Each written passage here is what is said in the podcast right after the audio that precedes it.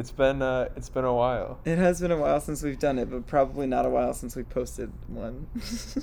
The best part is that there's no consistent date of recording and there's no consistent date of posting.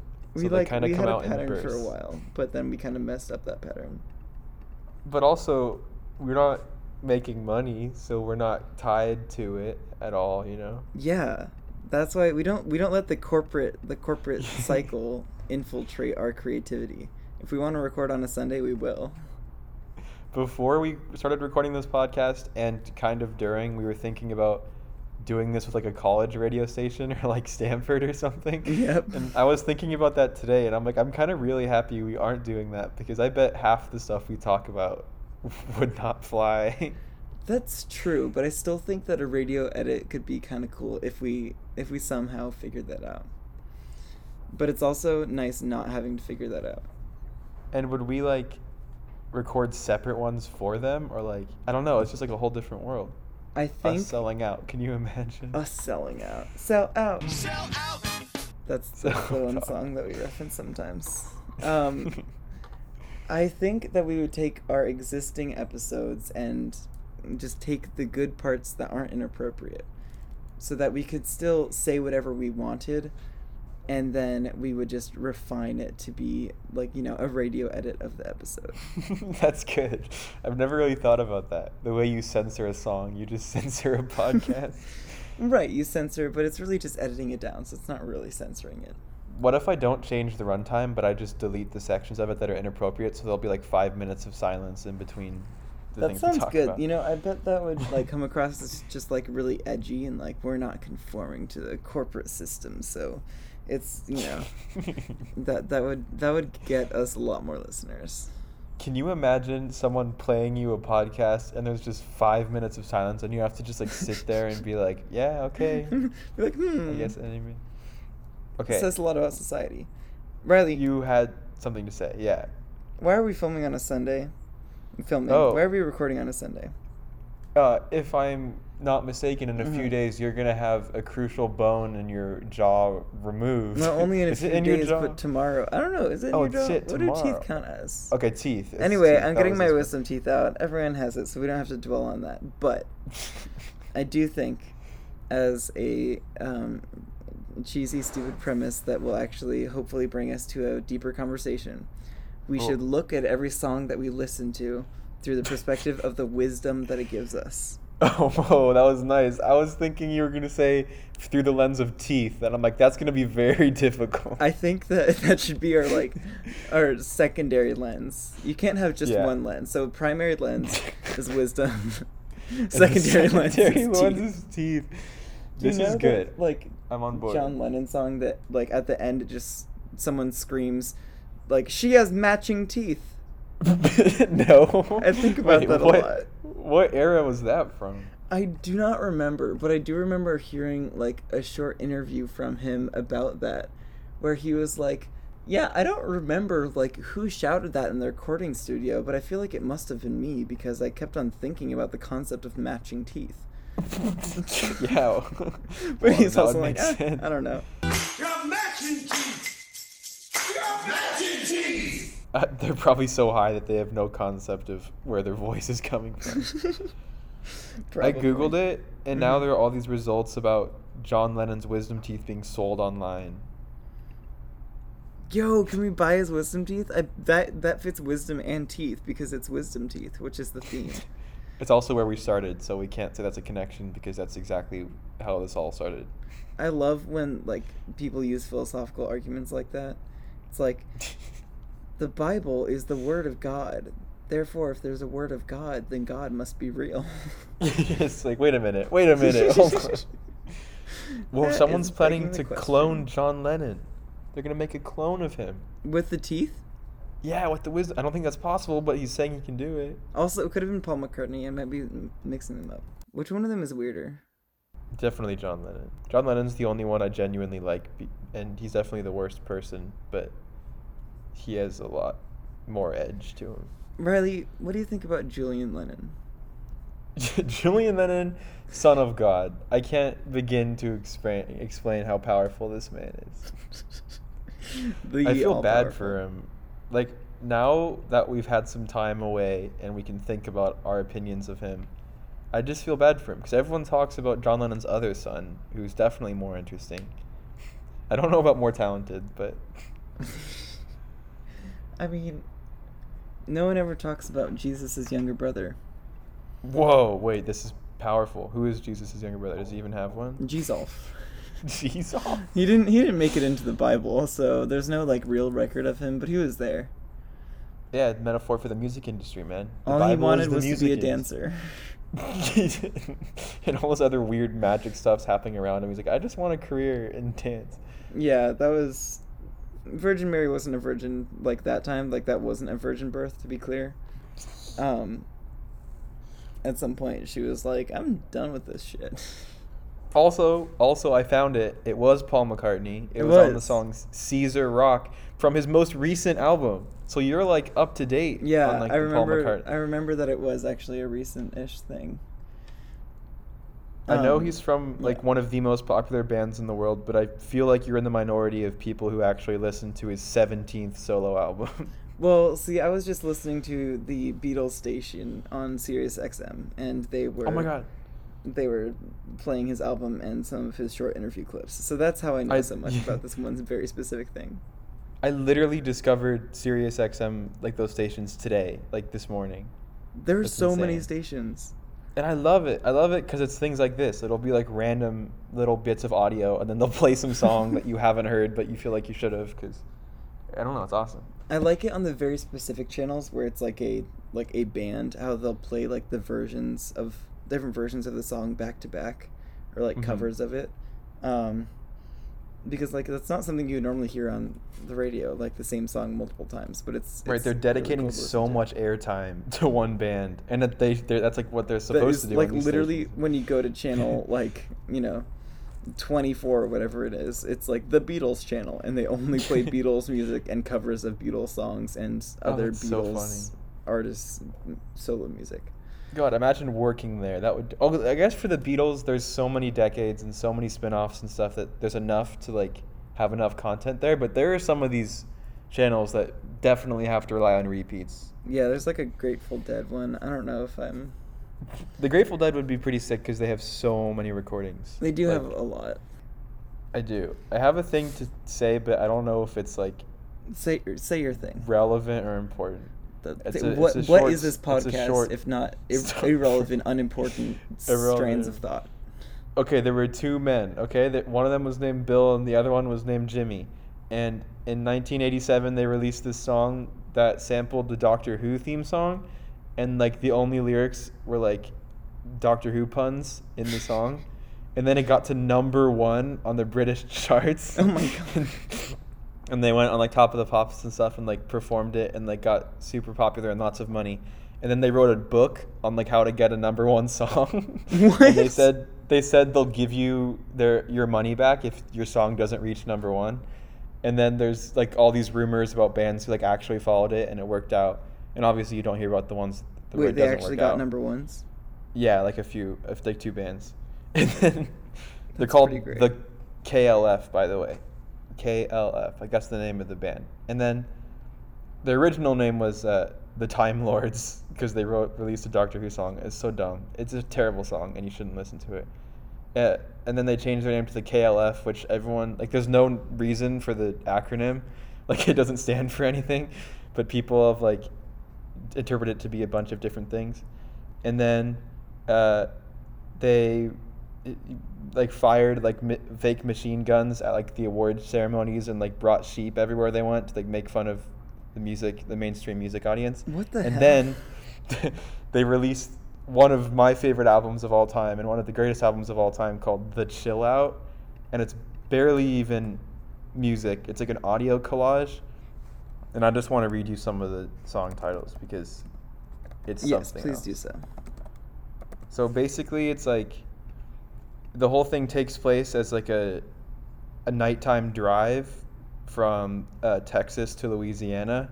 that's And awesome You like hear these sounds of like a train passing and like sheep, and it gets weirder and weirder and like more spiritual and stuff. And like there's no real story, but you kind of piece it together.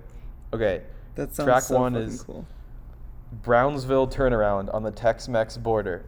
Pulling out of Ricardo and the dusk is falling fast. Six hours to Louisiana, comma, black coffee going cold. That one kills me. That one, fuck, that's so vibey. I don't know why. And then like Dreamtime in Lake Jackson. Elvis on the radio, steel guitar in my soul. Oh my god. uh, Wichita Lineman was a song I once heard. And they like sample a ton of songs. Like it's like he's like flipping through radio stations, and sometimes they'll mention songs in the title that they didn't even sample in the song. So I don't even know why they why they said that. Wait, sorry, what's it called again? Uh, the KL the band is the KLF and the album is Chill Out. And then the album cover is a bunch of sheep in a field. and then the final three songs on the album that I mean I get goosebumps just like reading them. A melody from a past life keeps pulling me back. Rock radio into the 90s and beyond. And then the final song is Alone Again with the Dawn coming up. I'm going to listen to this tonight. I am very intrigued. it's it's terrifying and beautiful and very good high and uh, i can't tell if it's relaxing or not because some parts of it are like deeply unnerving and like kind of jolt you and like make it so like you can't sleep because you're like on edge and then some parts are just like gorgeous and like ambient Now, is this on uh, Spotify or is it only like on YouTube? Oh, funny story. Okay, Mhm. wait, I didn't finish. I didn't finish my story. I forgot about the most important part.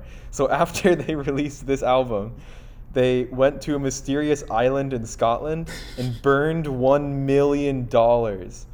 What? And then on like they like recorded this like home movie where while they're built burning the a million dollars, which due to inflation is two million dollars now, which is insane. Uh, they said, "Oh, we're gonna delete all of our music for purchase anywhere, and you can no longer buy it." So after 1994, you can no longer buy or download or stream any of their music legally. they deleted everything. That's so. That's awesome. What a what It's- a move. Jesus Christ, man. And like in all the interviews now, they like they're like, "Oh my god, if that was so dumb, like uh our kids, you know, have to go to college and stuff and we have to like actually get jobs." There's this insane video where like so when they burnt the a million quid as they call it in England, they like had to go on this talk show basically to defend themselves cuz people were so angry about it. They were like yelling at them and like insulting them on live TV for burning the a million dollars. Oh and they would just be like really calm and like respond really politely and then like the host would like make some sarcastic comment to like make fun of them and everyone would laugh and it was like it's so surreal. Is it illegal to burn quid? Uh, there's been a lot of debate about it, but ultimately no, I think is what they decided at least in 1994. I'm looking at the pictures of it, and I really like. It's just it's satisfying to see money burn for some reason. I know that was the thing. They're like everyone's like, why did you do this? And it's like I don't know. It's like it, it, it just felt important. Like that's what they said, and they said it like it felt like it was like the necessary thing to do, and that they think it would help people. And everyone's like, help people. Like your your money's not going anywhere. But I think yeah. it does. it does help though. Like I think, and like like what you said, it feels powerful to see somebody be able to do this. Yeah, I, it can feel somewhat liberating if you know in a capitalist society everything is controlled by these little pieces of paper, and you're you- you're kind of setting yourself free by burning it. But you could also like donate it to a good cause. So So, but then, so that was the thing. That's what everyone said. Was like, oh, what if you gave this to charity and stuff? Mhm. And they're like, rock stars spend billions of dollars on fucking drugs and cars, and no one bats an eye. But as soon as you burn it, everyone's angry. That's so they're funny. like, we could. rock stars probably spend like that much money just making bigger fires. right. So like, right, what-. Like, why are they angry at these people? People have spent it on so much worse shit, like actually hurting themselves and hurting other people. But as soon as this happens, everyone gets all mad. and you know, if the KLF had spent it on cocaine and stuff, no one would have questioned it. Well, I I think, I think of all the people who are in need of help in this country and in your own country, Yeah. millions of them, and they're so badly off and so on. I think of the kids down in Cork at the moment who are starving, uh, fasting uh, uh, through the Christmas period in the, in the centre of the city in order to raise money for the homeless and so on.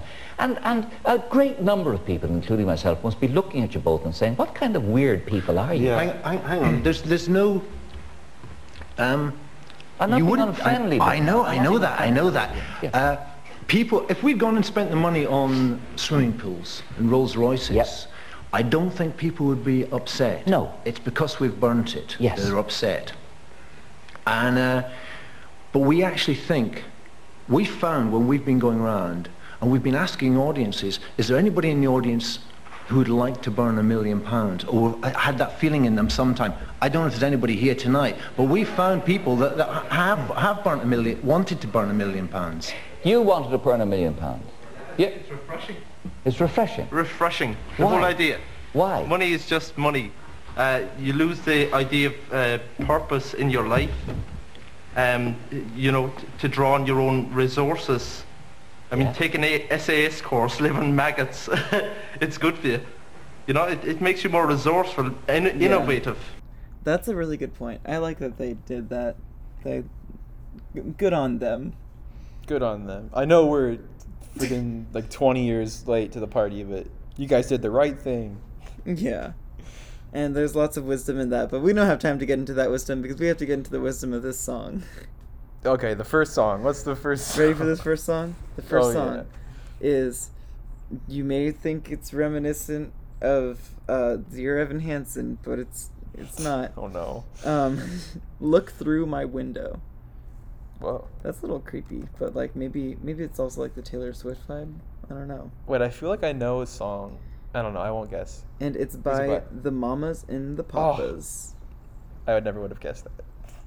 I I've you know parents are supposed to be they're really the first source of wisdom for a child. oh my god. like that that is true. That is a big informative thing in a child's life, so um it kind of connects. We'll see. These are they're, they're a huge band. They wrote California Dreaming and a few other ones. Really? Yeah, they Wow. like were like huge in Laurel Canyon in like the 60s. They also all had affairs with each other. Like everyone in the band was sleeping with someone else in the band and married to the other person in the band. Is that like consensual? Was it like polygamous? Oh yeah, they actually were infamous because one of their songs was about polygamy, and then they like never released it because they got in trouble. But there was there was definitely like not a good thing, and they were always arguing, and eventually they had to break up. Sounds fun. so it's the Mama and Papa Swingers.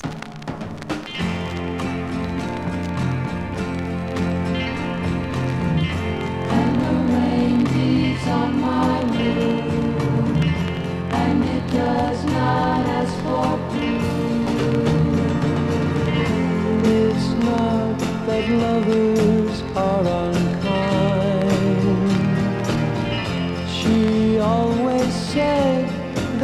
there'd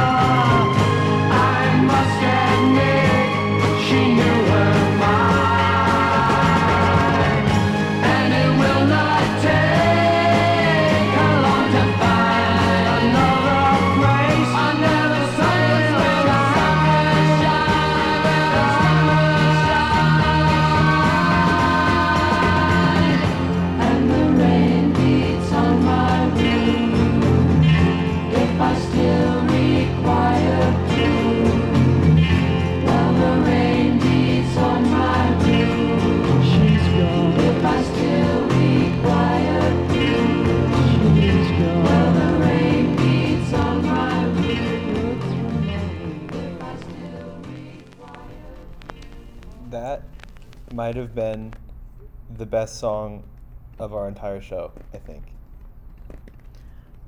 I just need to listen to it a lot more times.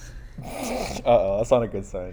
No, I mean I'm like I, I really enjoyed the song, but just the lyrics are so like beautifully vague that I Mhm. just I want to like truly like listen to it and explore like the ideas in this song a lot further. Oh, it's so good. Usually, the songs on this podcast I like kind of from a distance. I'm like, this is good for what it is. But this one is like, I think genuinely like perfect songwriting. It's so good. Okay. Wh- Where where do we where do we start in our discussion of this? Well, I thought, I mean, Genius always gives me, gives me like red herrings. Like it kind of throws you in the wrong direction. I think the most important line is with uh, looking through my window to the street below, see the people hurrying by with someone to meet, some place to go, and I know I should let go. I think that's all that Mhm. matters. That that is definitely the the biggest one that jumped out at me. And that is a brilliant lyric. I love that. There's something about like the way that it says like like the hurrying where it feels like a weird mixture of like slow motion but they're also all a blur and it just makes you feel so utterly alone and still Mhm. when everyone else like has something to do. like a purpose. Yeah, there's a there's definitely a distance there, and that's what the title suggests. Also, it was like the window is the difference between you and them. You know. Yeah. Yeah, it's like it's this weird barrier where, you know, it's you can still see but you're still stuck. And I don't know, it, it also kind of feels like yeah, the street below. So he, he's in like a high-rise building like Uh-huh. looking like down on these people. So there's another layer of just like being removed like uh, uh there's just so much. And then like um okay, and the harmonies are that's what this band is known for, and like all the bands that like they came around with were also known for. But like I really appreciate that here, and the way that they like kind of differ from each other casually. Like they'll all be Mhm. singing the same thing, and then each of them will kind of go off in a different direction, and it's just so like beautiful. It was also so cool how sometimes like like they would just switch who was singing the line halfway through the line, but like in a way that like felt good and like made sense and it just it felt like this, you know, it is one character that's like having these thoughts, but it's also like the battle between like their thoughts almost. It just felt like more like chaotic and despondent somehow. I don't know how to explain it. Yeah, they're always really playful. Like that's what I've noticed about this band. Almost to their own detriment because I've seen a lot of live videos and stuff where they kind of just like are like I've seen one where uh, what's her name? Michelle Phillips is like eating a banana like while she's supposed to be lip syncing. and it's like okay, this is cute and quirky, but like what am I what's the point of this? Like so they always have this kind of like back and forth like joking attitude. I like that a lot. Okay, I need. Can we talk about proof? Does it say proof? Like, like Oh. just the idea of proof. It's like in the first, and uh, also it starts with "and," which that's always a bold move for a song. I Wow, think it what a- here. Yeah. Um, but the rain beats on my roof, and it does not ask for proof. And then proof comes again, like later towards the end, where it says, "And the rain beats on my roof if I still require proof." And then later it's oh. if I still require proof, and then in parentheses, like in the background, she's gone. I like like the low it's like beating in the loneliness so hard. Like as if I need any more reason to think I'm alone. The rain's making me feel like I'm alone. Wait, That's so is, is is the rain the one that's like asking or not asking for proof? Well, it's like he's not asking for proof and yet the rain is still presenting him with his own loneliness, you know? Yeah. Like as if I needed any more reminder that she's gone and I'm by myself. That just there there's something about the way that it uses like proof as an idea that just you know, it's one of those things that like hits your soul, man. Yeah. yeah, and it's like it's such a factual word for such an emotional situation, which is like Mhm. always so sad because you know they're like I don't know, they're going through it. It just it makes that so much more painful that it's just like I don't know that it is so factual when they're going through this emotional thing that like at to some extent like this is factual and like you know she's she's fucking gone and She's there's nothing to change about that even though you have these like whirlwind of emotions. Mhm. Also, I gotta say the second to last stanza, I must admit she knew her mind and it will not take her long to find another place where the sun will shine. Oh, I really love that, especially just the I must admit she knew her mind. Just like there's something about that where it just makes the the mood of the breakup so clear where she was like this isn't right for me. I'm head out. And like and you can't like blame her for that because she Right. knows herself. and there's nothing that you can do to stop it. Well, the idea of the person who's breaking up with you being happy is a brutal thing to be thinking about. Right, just to to know that they're moving on to a better place Mhm. when you're just stuck there. That's like a thing I've thought about a lot. Is like the inevitability of your lover finding somebody else, and that that's an okay thing. But like, how do you convince yourself that that's an okay thing, and how do you just begin to even have that thought in your mind and not have it eat you? And also, how do you justify like you know feeling in moments previous, like you know if if you were like actually in love with them, and you thought Mhm. like this person is perfect for me, how do you justify later like that not being the case anymore? Like Right. you have to do some weird like, and this is something that I think about a lot with like like almost like separation of who a person is based on when they exist. No, definitely. That's a great. That's a great idea. Like like do you ever think of like your past self as like just like a different person from your present self? Oh, you know I do. Yeah, exactly. you It's make just- fun of me for thinking that. Yeah. okay, I have made fun of you for thinking that, but I've I've I've thought about that a lot. And sometimes it doesn't work out.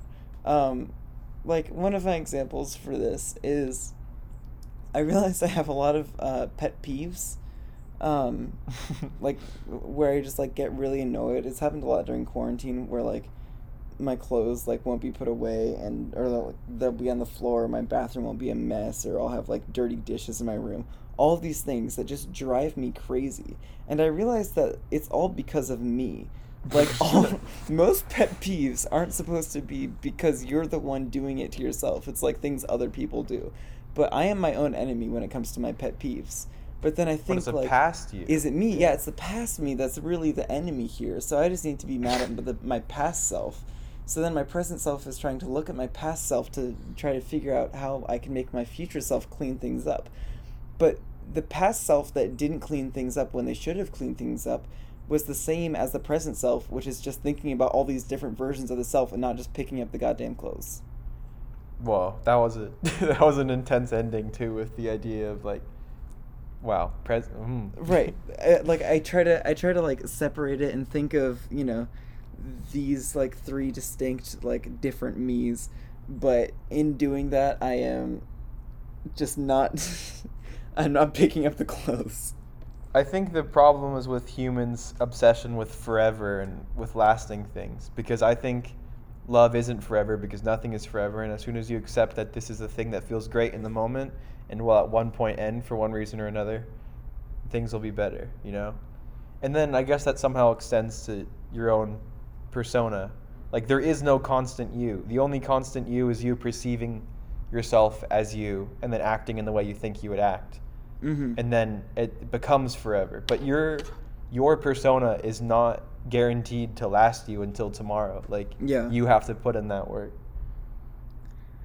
i would say the thing that like scares me the most which like i think that i'm like at most risk of like falling victim to is just always viewing the present from the future or from the past Wow. and not like viewing the present from the present you know like like you you think like oh like i'm i'm i'm gonna regret this. I'm gonna realize that this was a bad decision even if it's not a bad decision but then you just feel like almost like regret or like something was wrong in the moment because it's not going to be right for you in the future.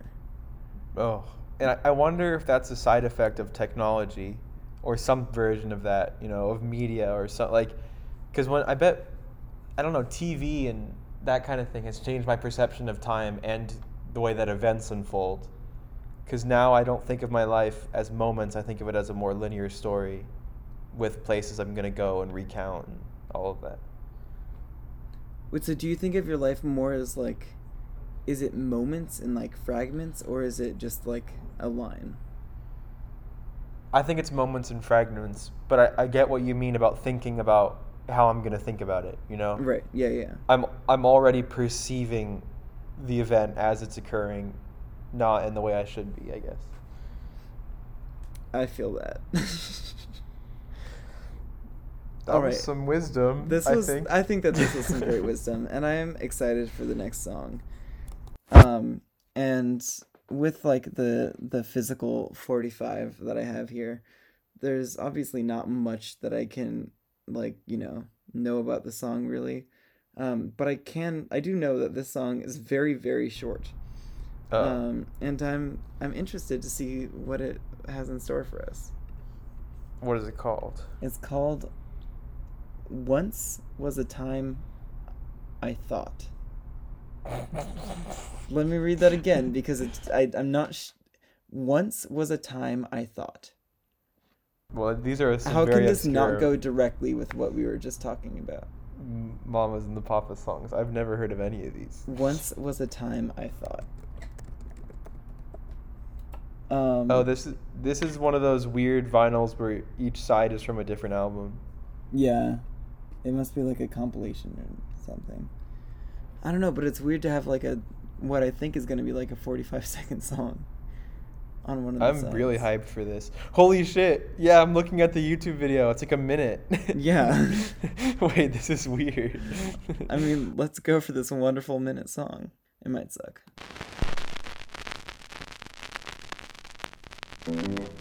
Once was a time I thought that love could be sold or bought and everything fell in place for me. The fashion of passion I'd ration with caution because of the notion the potion of passion had never been passed to me. But since it was Sunday and sunny, I went for a stroll. But peanuts and pigeons and people put me in a hole. A blessing refreshing in you did unfold. Dispelling depressing, distressing salt from my soul.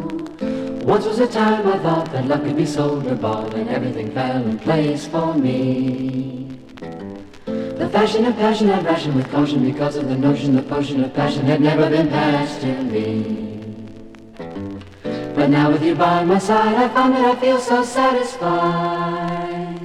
Somebody must have lied to me.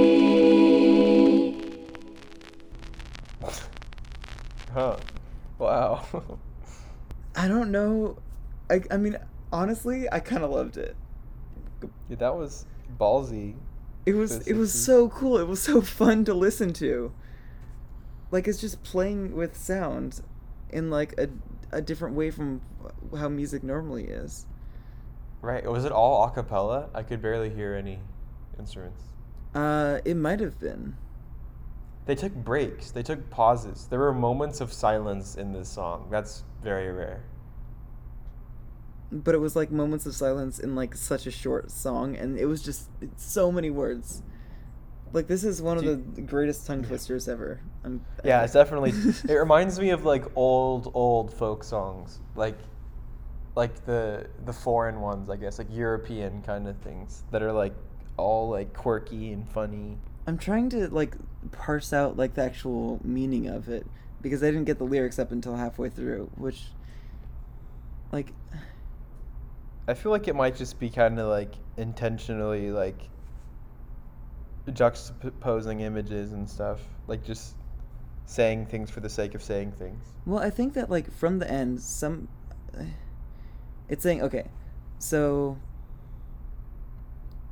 once was a time I thought that love could be sold or bought and everything fell in place for me. Isn't it saying that when love couldn't be sold or bought, that's when everything worked?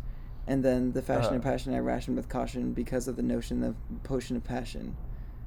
Oh my god, It's this is like this is theater warm up. It, it genuinely is, but it would be a way better to theater warm up than what we already do. than anything we've done yeah. Um, no, the fashion of fashion, I ration with caution. Okay, I think at Like- first they believe because once was a time suggests past like past like not anymore. So at one point in their life they thought love was a was a product, but now that I've met you, I feel so satisfied. Somebody must have lied to me. So now they're saying, "Oh, I take back what I said before, and love is actually this free thing that has nothing to do with the product." Okay, so it's saying it's saying that somebody must have lied to me about be, love being something sold and bought. Yeah, that's that's what my interpretation of it is. What do you think? I think that's I think that's correct. At first, I was thinking it was doing like a double switch, but that's too complicated. I think that it just come on. This has got to be so fun to say. I'm just gonna read this to myself like when we're done with the podcast, just because it's a fun thing to say. We should do it before we start every podcast so that we can actually enunciate. But enunciation is so lame. I actually well, uh, this just clicked for me, and now I really like this song. At first, I was kind of annoyed at how like twee it was, but now that we kind of have a meaning for it, I feel like it's pretty cool and powerful and weird. I also just like the fashion of passion I rationed with caution. I think that's like aside from how cool it sounds and how like it's like they're all near rhymes. Like caution doesn't rhyme with fashion, Which is but yeah, fashion and passion kind of rhyme. Passion and ration rhyme, and ration and I guess ration and caution don't really rhyme. But there's something about it that still like works very well. Wow. The fashion, Notion. passion, and ration, Like normally I would hate this, but I think they really pull it off. I I think they pull it off. I really enjoyed it. Such a weird song. Um, it's it's got to be one of the most unique ones we've had on this show. Yeah, this is already it. Okay, wait. I just I feel like because I so in the beginning of quarantine I watched a million music documentaries like multiple a day with my mom and it was so much fun and we le- we learned a lot about like the Laurel Canyon scene in the 60s and the mamas and the papas were like a huge part of it. So I have all of this random knowledge but none of it is as applicable as I thought it would be. like I guess just I wanted to say that I appreciate Mama Cass, who's like, uh, like, she's one of the singers in the band, and the other singer is Michelle, and everyone likes Michelle because she's like way prettier, but she doesn't do any of the writing. Like she literally just sings. Wait, so who's the one that does the writing?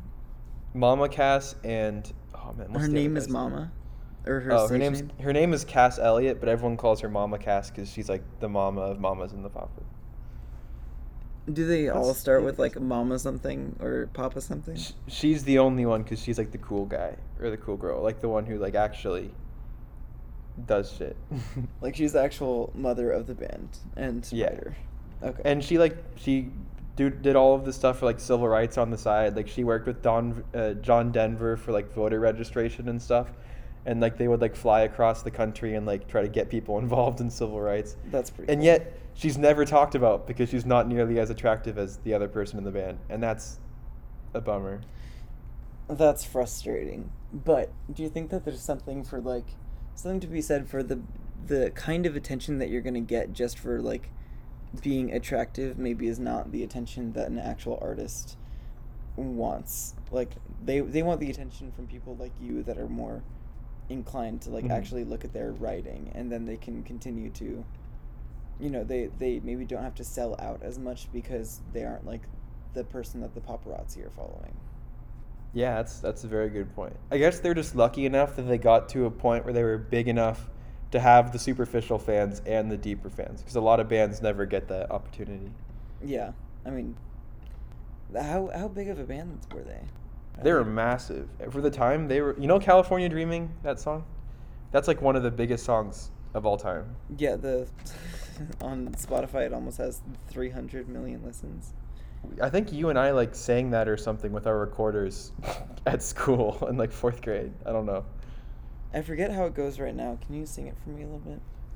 All the leaves are brown. Oh yeah. And the sky is gray. It's such a great And song. It's so creepy. green. It was probably one of the first songs I reacted to, just in general too, because I remember being scared of it for some reason.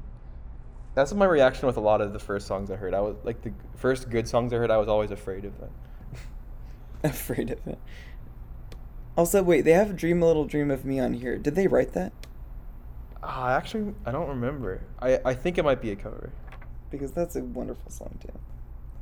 I bet they Oh, did wait. like awesome like harmonies. Also, the way that it just like ended on such a dissonant chord for Oh somebody must have lied to me. That was like it was just the perfect end to a weird ass song. And the best part is like it's not traditionally satisfying, but it's like way more actually satisfying. Like when Yeah. you're like invested in. But if you were kind of like listening and passing, it might have felt like kind of a misleading ending. There's this there's the thing that I learned. I actually like put this together in my mind like a few days ago. Like the Mamas and the Papas were super influential for the bands that came after, like the Eagles and Fleetwood Mac and like uh, Mhm. all these other guys. And then those bands were like super influential to like modern rock. Or I guess modern rock is old rock anyway now. So basically the Mamas and the Papas deeply influenced popular culture, but there's so many stages behind, like they're from such a long time ago that Mhm. they don't get addressed a lot. I mean, I think that's like one of the coolest things about art is my my junior year English teacher was obsessed with the word palimpsest. Um, Whoa. Whoa. And it it basically it comes from literally like way back in the olden days. I don't know what like era exactly, but basically they didn't have enough paper. Um, and they would just kind of like reuse the same paper and just kind of like scrape off the letters, but you could still see them. So it was like this layered like text where you could see like from many many years ago if you look really closely there's like this these faded letters that have been like like wiped off like lazily. So it's just like this like weird layering over time that happens. And that's a huge thing with art where when you have things that inspire things that inspire things that inspire things, there's like just very deep in that is you know there there are just so many different layers and there's like the mamas and papas are a couple of layers deep in our popular culture and then there's things that inspired the mamas and the papas that you know are even deeper down. And that's But it all, that's an awesome way of looking at it. And like faded words is a really interesting right. version of that. it's like it's like faded but it's still kind of there. Anyway my english teacher would probably start orgasming if she knew that i brought this Well, up. now I, I'm having a breakthrough based off of what you said because when we heard this tongue twister ass song, I was Mhm. thinking about like we were saying like those old kind of folk rhymes and stuff. So now I'm thinking those old European folk rhymes are responsible for a majority of popular music in the 21st century. Like that's a crazy thought. It's know? just crazy how like everything is responsible for inspiring everything, and then there's like nuggets of just com. I don't. I don't know. It, it feels like there are nuggets of complete originality, which Uh-huh. are like the the new layers that people put on top of old works that just like I don't know. You just like bring so much inspiration together, and then it's and then you create something new even though it's from mainly old things That's a big conversation because I'm in this trademark class right now, and everyone's always talking about like, oh, what's originality? What's like fair use? Like, what's Mhm. transformative? And like, I just feel like that's such a people get so caught up in that concept, and it's like, of course you're gonna be inspired by things. Like, what's the point if you're not inspired? Like, like you're totally right. We wouldn't be Yeah. anywhere without innovation on top of old things. right Inno- innovation is like synthesis of past information with some creativity and Mm. a, a new layer It's like And that's pretty moments- wise. yeah. pretty. I it's moments like this where I feel like closer to the concept of music as a whole. Like I feel like I'm a student of some larger school that's like beyond my comprehension, and every now and then I'll get these little like moments where I f- like I feel like I'm understanding something greater, and that sounds so pretentious, but i mean i don't know maybe it sounds pretentious but i think that we are and i think that's like some of the greatest moments on this podcast the most fulfilling of course the Yeah. talking about like you know sonic um, fan fiction is also almost as important and I mean they they don't exist without each other. Like you have to have a vessel, you know, to have these breakthroughs in the first place. Well, I appreciate it. Wow, we are one record into the podcast, and we've already had That's a so good many sign. breakthroughs. Um, I feel like the next one is just gonna be totally shit, though. Yeah, honestly, But I don't let me jinx us. This is a Mama Cass appreciation podcast. I'm sorry you died. We love you. Your legacy lives on. All right, are you ready for the next one? Oh yeah. Okay, I'm a little.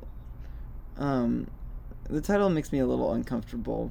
Uh, It has. It has. It doesn't have to be pedophilia, but it seems like it. It just says the title is "You're 16" by Oh. Johnny Burnette. we know this one. Uh, I think this was like I listened to this like on my birthday, a while ago. It, it feels vaguely familiar, but I'm not Uh, sure um, if the lyrics are like creepy or not. I think okay, there's multiple versions of the song if I remember correctly, and some of them have plot twists where she's older, and some of them don't. Ooh, Like oh yeah okay so the one that I remember was called uh, "You're Only 16" and it's like a, a Motown song, and like at the end they're like and I'm 15 and it's like oh it's so funny because he's young too ah, but I don't know if that's the original. Well, the first one that comes up is by Ringo Starr, but this is by Wait, Johnny Burnette. wait, Ringo covered this Yes, song. Ringo Starr. I think that he he wrote his own original one. Oh my god. Okay, I'm excited for this. And if the narrator is actually Um, 15. I, I really want to know what version of this it is. Uh, uh, yeah, okay, we'll see.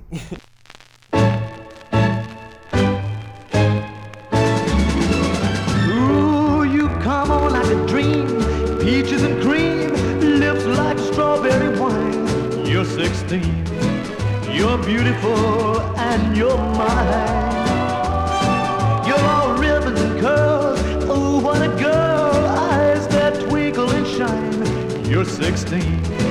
You're beautiful and you're mine. You're my baby. You're my pet. We fell in love on the night we met. You touching my hand, my heart went pop.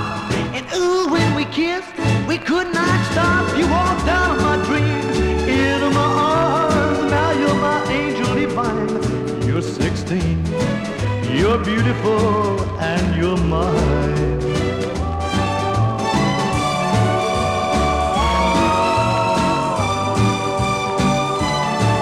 You're 16. You're beautiful and you're mine.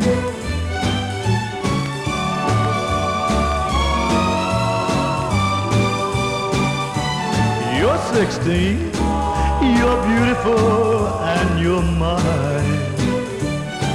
Oh, well, you're my baby. You're my pet.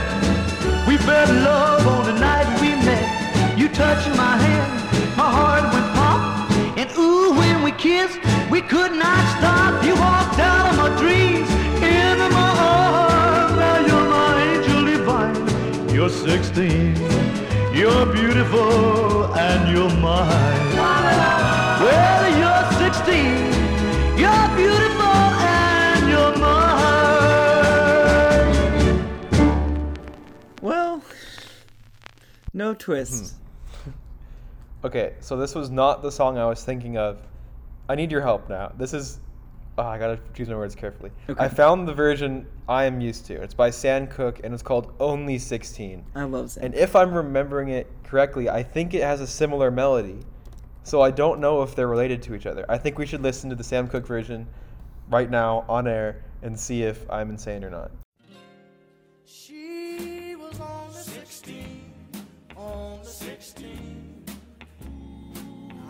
Oh, this is a great song. I forgot about how good this song. was too young to fall in love, and I was too young I don't know. Are they the same? I don't know if they're the same. I can't I, tell. I, I'm not here. Well, we can listen to the beginning of the song.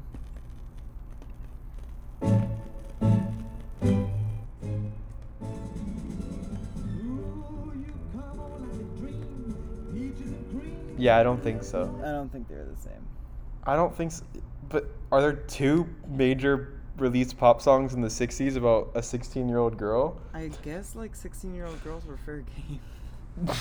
Oh, wait, I have a great YouTube comment. I want. Holy shit. Yes, please read it. Jeff says, True. Then 60 years later, she told me she was in fact 15. Oops. Oops. Oops. What's this linger one? Okay, so mine is I remember the first time I heard this song, 1959. I used to sing it to my girlfriend who I married when she turned 16. She's gone now, but the memories still linger. Oh wow. There's something so haunting about that. Oh, linger is a very specific word choice that is gonna keep me up at night. Linger. That's that's why that was the word that I wanted to highlight. Wait, so was 16 like the old age of consent or something? Was it? I I mean, if if they're able, sorry, I'm I'm doing a little deep dive onto Rebel from 1944, which is the the person that commented that, and they're subscribed to God is my judge, The Resistance, John Brahma, and John E. Hoover. Um, that I just okay. Anyway, Okay. Yeah, I'm looking. There's a there's a massive trend with people talking about how they waited until being 16 or getting in trouble for being younger than 16. So maybe it was like a social thing, like not a legal thing, but like a taboo to wait until they're 16, and then you have to do get married and stuff.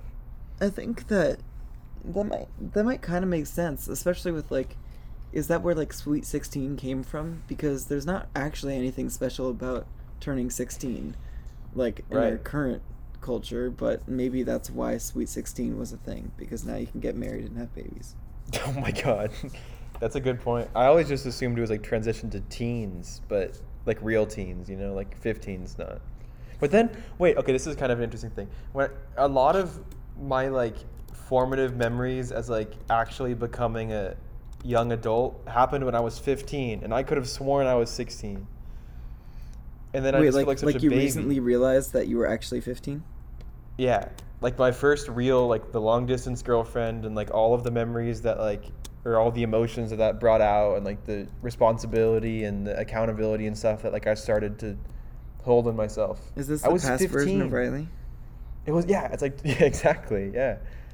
And like now I'll, like my cousin will be 15 or so I'll hear that number in passing and I assume it's so young and then I'm like holy shit, like we were dealing with some very heavy things when we were 15 like wow. Yeah, 15, like, you're kind of a real person. It's weird Which, to like, think of, like, be, yeah. people younger than you being a real person because you always feel like you're just barely becoming a real person. Every year, yeah. But I think that, yeah, you, you were a real person, but you're always just barely becoming a real person. yeah, you never become a real person. There's no num there's no number you reach in your life where you're gonna be, oh, I did it. Yeah, that being said, age of consent is still real. That's good that we stand by that. Please abide by the law. Is this song problematic? Now, I don't think so. I don't think so. I think it's the weird part is that like like the 16 part just doesn't have to be in there at all. Like it just it does not have to do with the rest of the song. None of the other lyrics would like have to change if it literally said 18. Um, but but just it's just the emphasis of the 16 that like makes it feel weird. Like there's no reason to emphasize it, but the you know the the writer of the song or like the speaker in the song is clearly obsessed with that concept. Yeah, I think it's just a case of us not being aware of what it was like at the time, and I do think it was probably just a different thing, you know. How do you like the song other than that? I didn't like it very much. It You made me didn't? think of the Sam Cooke version, which is much better, and they're not the same song. So I gotta say, I kind of like the fun vibe of it. I didn't I didn't like the the the 16 part. Um but no, the rest of it. Also, it is a cover of Ringo Starr's song. no way, Johnny Burnette covered it. I think so. I don't think that Ringo, what are you doing, Like- Ringo? Oh wait, wait, no, Ring, Ringo was the cover. Sorry. okay, good. That would be weird. But the like cover is more popular. Because Johnny Burnett was, he was old. Speaking of which, have you seen that, the thing that Ringo Starr tweeted out where it was like all of America voted for Ringo? no. It's really great. It's like an actual thing that the actual Ringo Starr tweeted. I'll like try to find it. It's just like him in front of a map, and it's like Donald Trump zero, Joe Biden zero, Ringo Starr hundred. A hundred. he gets all of the votes. No one votes for anyone. Electoral college works. But I appreciate it. so good. Wait, is this? This is not the real Ringo Starr. No, it What is. the He's the only what Beatle. is his Twitter feed? He's the only Beatle who actually manages his Twitter. Everyone else has accounts. yeah, because who do it everyone else is actually important. But like, do you do you see the video of him just doing peace signs? And Oh, they're, yeah, like that's crossfades. Or like how he posted three moose pictures in a row. And it said, okay, the first one says, "Oh, it's you, Ringo. Peace and love," and then a ton of emojis. Then the second one says, "Wow, look who's there. Peace and love, peace and love." Then a bunch of emojis. And the last one is, "Surprise, surprise! How beautiful! What a great start to Peace and Love Friday." Peace and love, Ringo Starr. I guess that's what he sweet. stand. There's also one where he has a screenshot of. He, he doesn't even edit out the He doesn't screenshot. crop it out, but he like has like a full photo here. Why doesn't he just copy the photo? He just Well, screenshot. he does not. He doesn't look bad for his age. He still's got the whole black beard. He's somehow not at all what I expected him to look like. God, Ringo.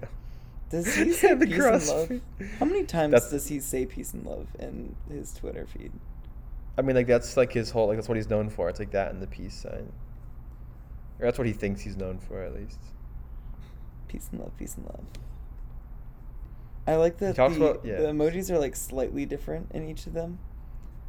My He favorite chooses- inclusions are um, sometimes he has broccoli, And a sometimes rhino, he has apparently. cherries. Oh. Whoa, he's hanging out with one of the guys from the Eagles. Wait, that's so weird. Why is he doing that? You're not allowed to crossbreed. It's just like why? It's like a whole different era. Why are why are they friends? I think they're allowed to be friends. but oh my god, there's multiple photos of them. What the fuck? I just want to appreciate how he's just like, he's just like a shitty motivational speaker. He says, "Today is a good day to come together right now. Peace and love, and be safe. Come together. well." He said the thing. he said the thing. Oh my Yeah, god. he didn't do any of that. Yeah. All right, I'm getting lost in Ringo's eyes, and I feel like we should Okay. keep listening. We should change this. Yeah. we are one hour in, but only halfway through the songs. Maybe I it have- not the guests that make the podcast longer. Maybe it was us the whole time. Maybe the guests make it shorter. Honestly. No, we're, we're gonna we're gonna bang the next three songs out in zero minutes, so then we can have a one hour podcast. Sound good? Okay, yeah, but right before the last thing is Yes. Joseph Kane under year 16 says, Angela, you may be 37, but you're beautiful in your mind.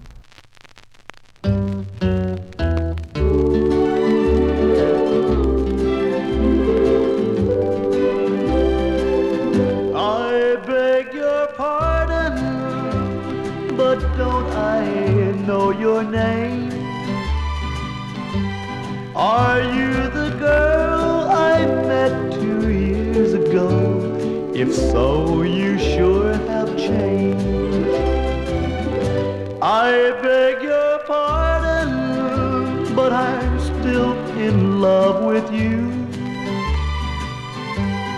My nights have been so long without you here. My days have been so blue. You gave me your love kingdom just for two. Just like a fool, I ran away and left your love so true. I beg your pardon, but I'm still in love with you. You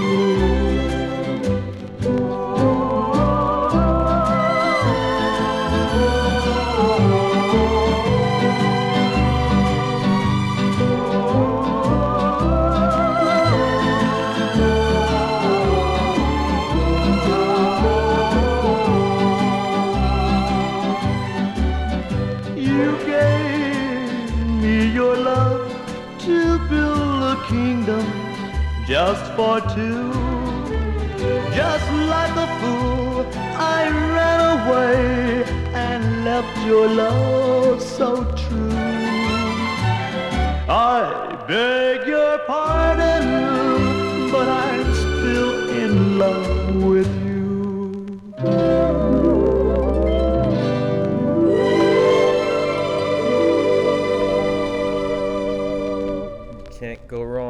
the the choir. you sound really enthusiastic about it. I liked. Okay, this is this is gonna sound like I'm being mean, but I do like how short it was. I think it didn't overstay its welcome.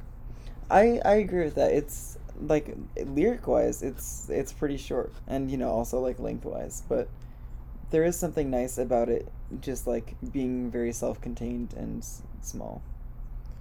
He said, "I met you two years ago, and they're coming back now. And if you met her two years ago and she was 16, he's 18. She's 18 now, and now she's legal." Oh my god, you're right. That's good. Also, wait. So, what what exactly is the story? Were they together before? I think so, cause he took her love, and ran away. Like they were together. He got freaked out and he left. and now he's like, I'm still in love with you now that I see you again. I think so, yeah.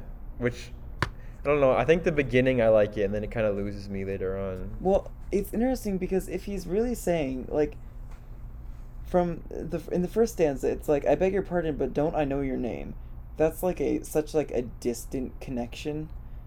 But then it but then a little bit later he's saying I beg your pardon, but I'm still in love with you. Like that's so much more extreme. There's some like disconnect in the familiarity there. Right. I'm.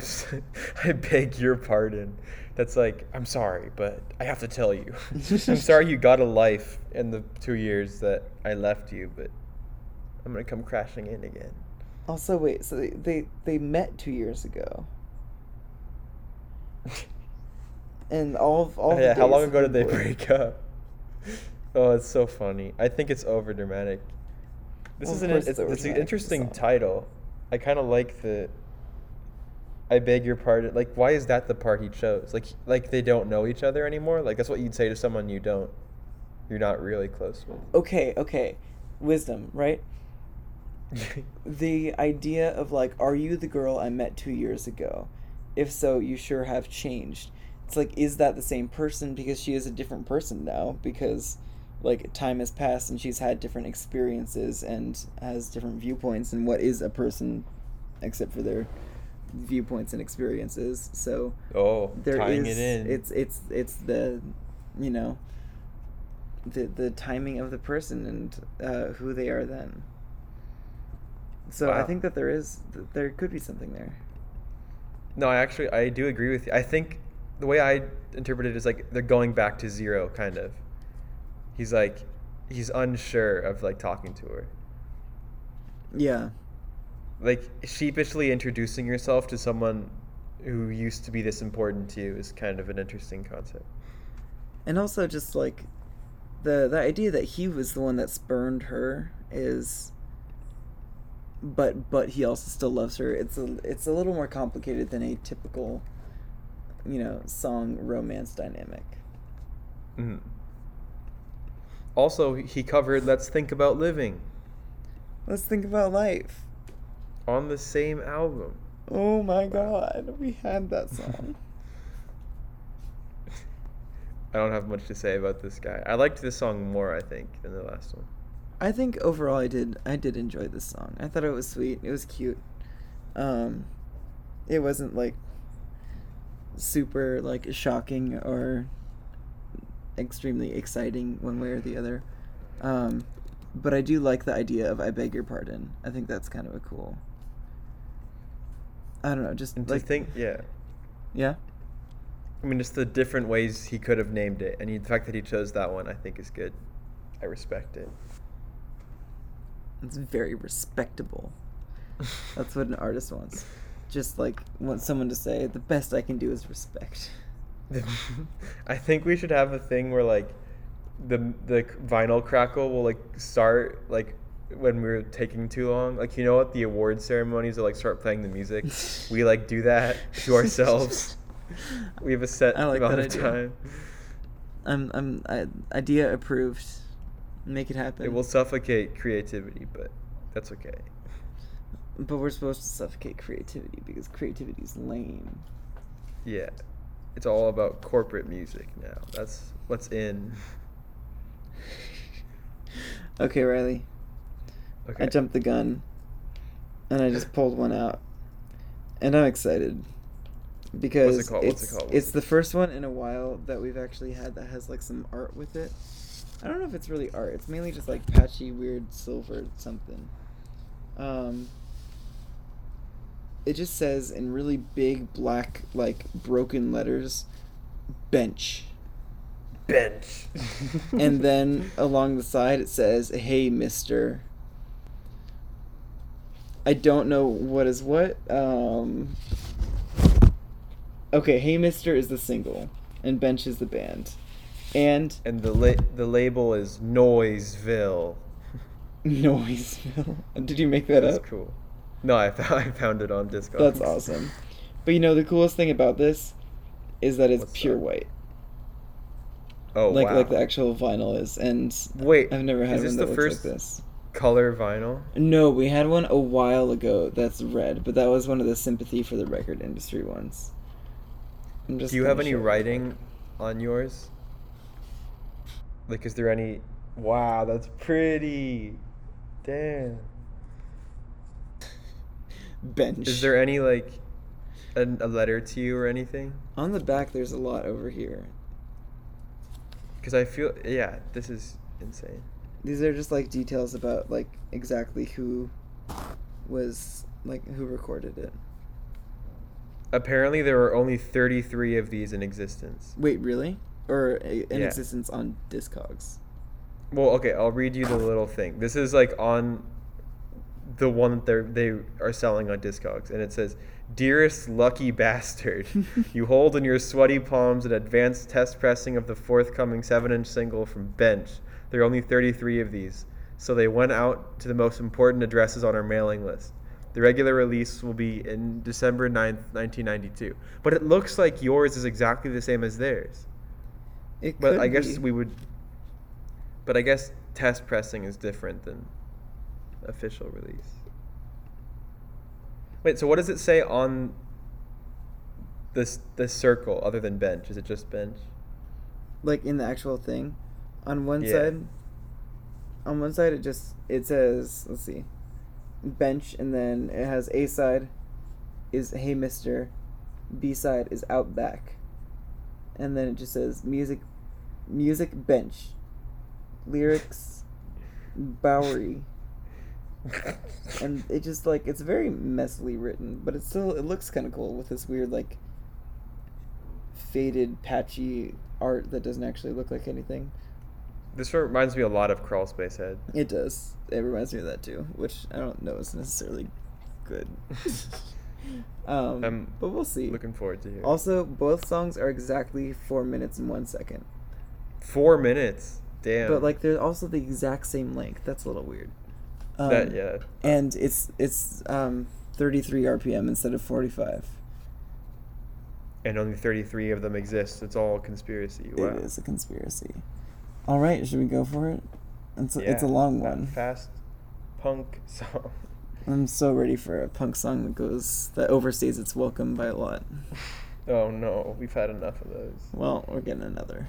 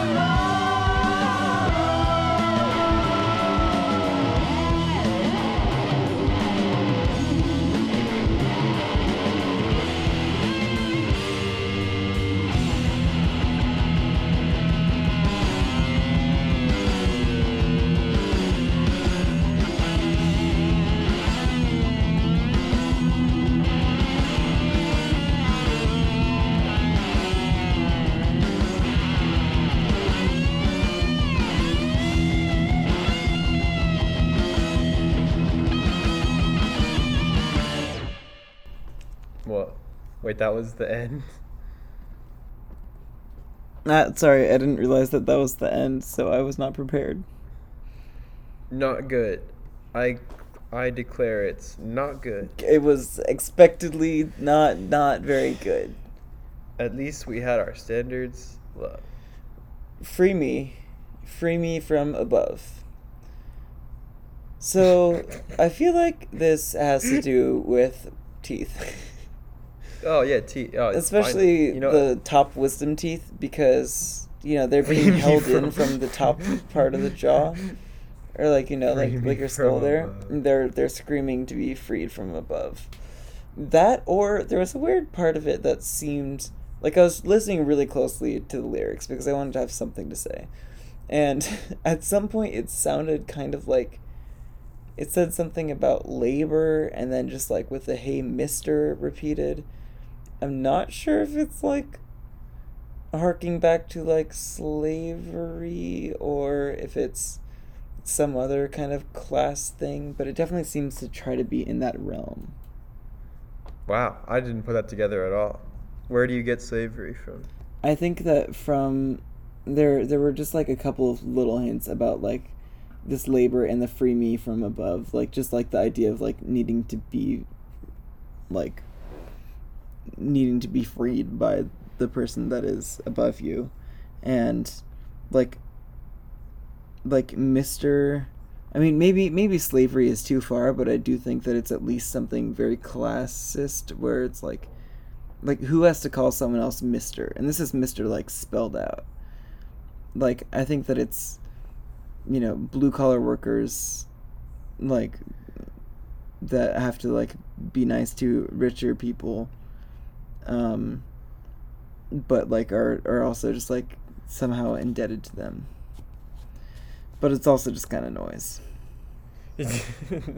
I mean, I, I, yeah, I guess you're giving it the benefit of the doubt. i'm just i mean I, guess- feel more like i'm trying to pull meaning out of it since it's kind of not good This makes me miss the last band we had. Because remember that one band we found on Facebook? which one I forgot what their name was, but with Nina and uh, Kevin. oh and- yes yeah yeah Because th- they were like, they had personality. I didn't like the music, but I, I liked them was that creature did Creature did. That was what it was called. These guys, I'm like desperately searching. I found their names. I found their website, but their website doesn't exist anymore. It's just, I don't know. bench Bench. That's just Great. I think it's a good band name. It's i think it is a Someone good band name but like why but like, what does it mean? I don't know. I like the punk band names that are just like word. yeah Noun. I mean, I I still love Beef Trust and Creature Did and Bald Guys and Creamers. All of the ones hmm. that have terrible music have good band names. that, there's definitely something to say about that. Like, it's aesthetic over any sort of actual music theory. That's what a lot of punk is. Yeah. They kept Which going until wrong. 2006, from what I can see. Um I'm It's trying to debate if we should like keep on talking about them or just get get through listening to the next song so then we can Yeah, it's just maybe we'll have Straight to the something to talk about but probably not but i i, I just want to power through um Let's do it. what did i say this one was called eh, something over. It was something called over um, let me uh, I can out, check it Outback. Outback. out out back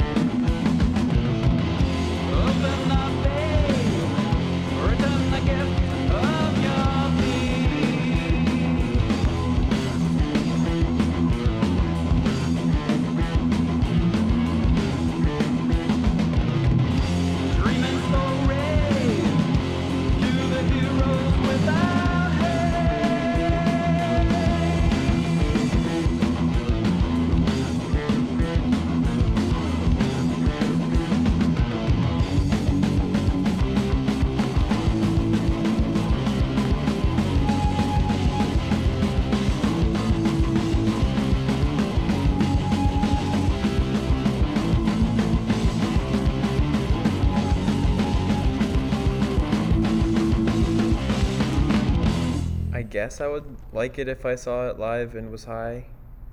That'd be fun. Or drunk. I guess drunk is more appropriate for a punk show. Yeah, that's probably more appropriate. I gotta say, I wasn't fully sure that I remembered to flip over the final. Yeah, no, you could definitely tell me that that was the first song. I would. I I really wish that small bands whose lyrics I can't find would enunciate better, so I can try to pull something. But I can't even understand what they're saying. Oh yeah, here we go. Back to the the old debate. Okay, but think do you you're think that their I think you're lyrics were valid in this one, especially since they haven't published them online in an I mean, that's a way? valid is a heavy word. I think it's valid. All right. Well, I mean- therefore, I win the argument. Oh, also, wait, wait, no, I had, I had something good. I had something good. Ready? yeah. This yeah, song yeah. was actually. It, it, I'm really glad that it fit our theme because I need to take out my back teeth.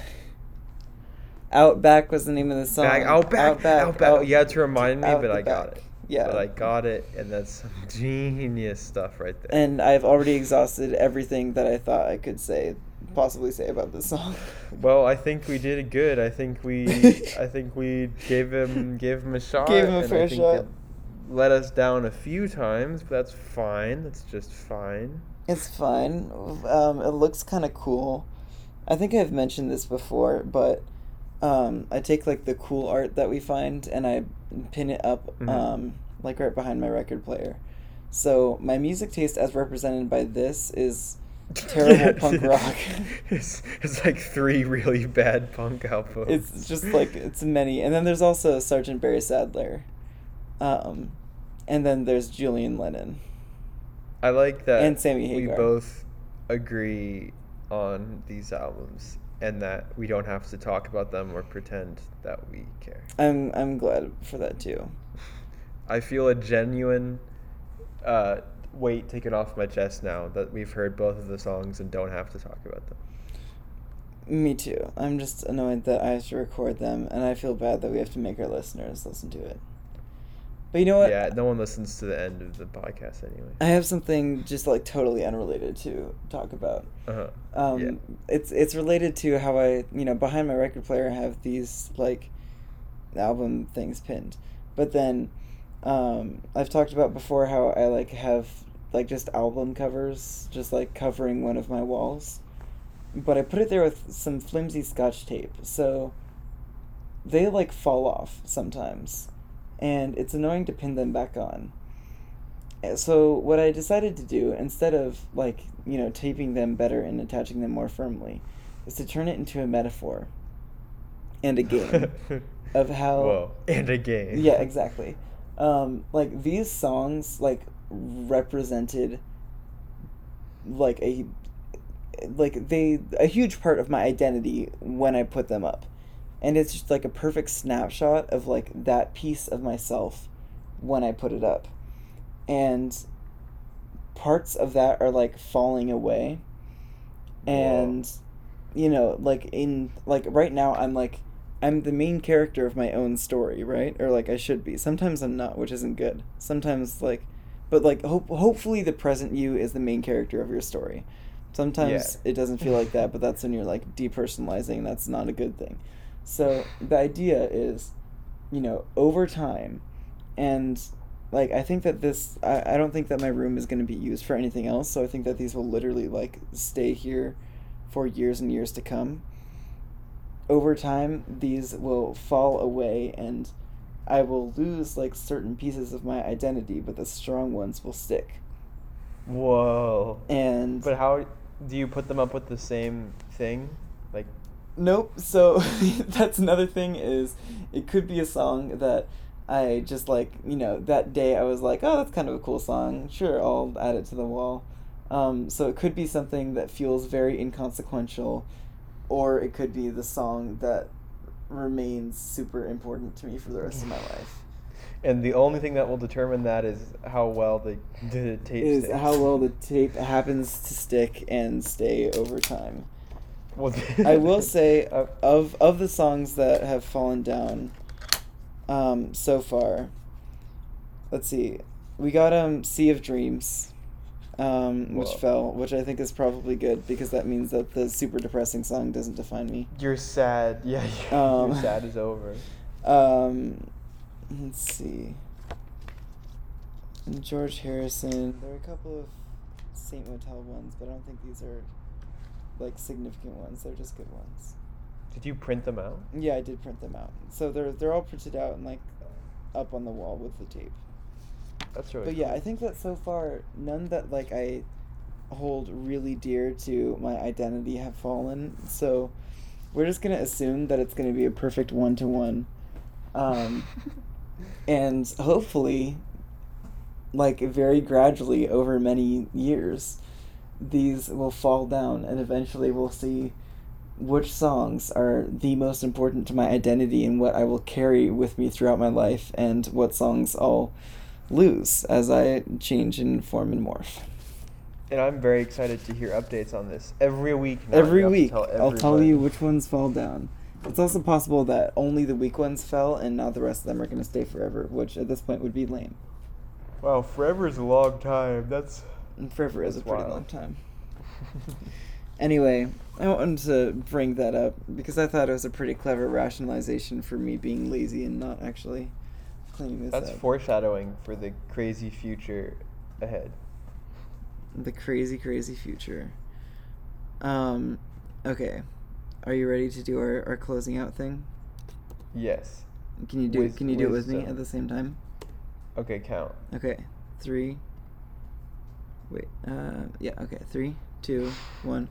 Once was the time I thought that love could be sold or bought, and everything fell in place for me. The fashion of the passion